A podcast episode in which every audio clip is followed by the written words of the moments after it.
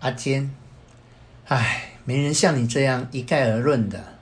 你别在松落面前说这件事，就好像当爹的在孩子面前说：“你给我当小偷去。”你这个人根本就变不成恶人。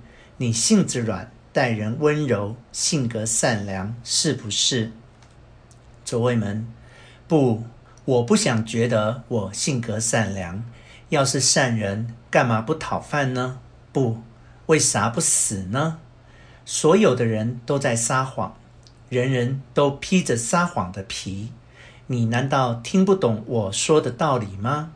逐渐激动起来。阿坚，我明白你的心情。左卫门，我可不能变得心软。到这儿来，越来越穷，就是因为我心软。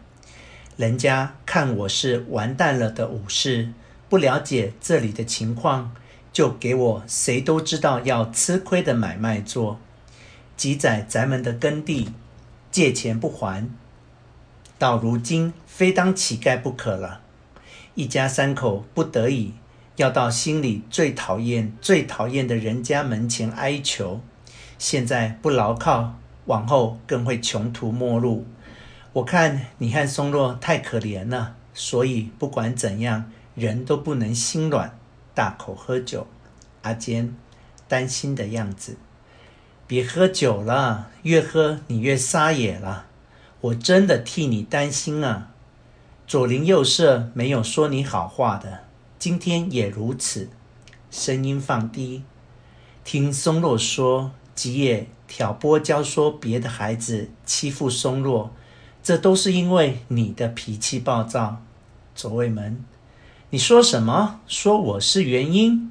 阿坚，他们说松落的爹是杀生、欺负百姓的坏蛋，他欺负了我爹，所以得揍松落。他们找茬儿，把松落从路旁推进沟里。左卫门，敢干这种事，这帮坏家伙，我告诉老师去。阿坚。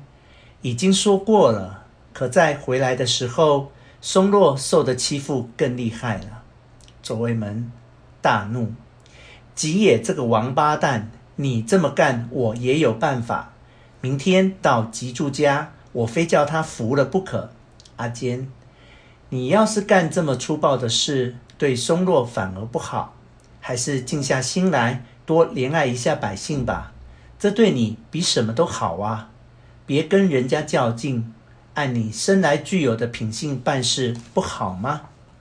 左卫门，这么下去，只能眼睁睁看着这个家被毁掉。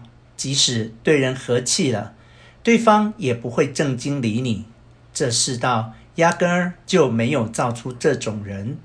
要是对人和气的话，就像我刚才说的那样，非得站到你讨厌的人的家门口不可。你有这份觉悟吗？我天生就得不到巧妙生活的本领，这个本领不经过多次的磨练，我就无法生活，我就养不了妻子，也不能防御外来的侮辱，心发慌。我必须养成能够忍耐恶的刚强性格。托你的福，我好像变恶了。过去。人家骂了我是恶人，我特别在意，夜里失眠。可是现在人家在骂我无所谓，不，我觉得被骂也挺舒服的。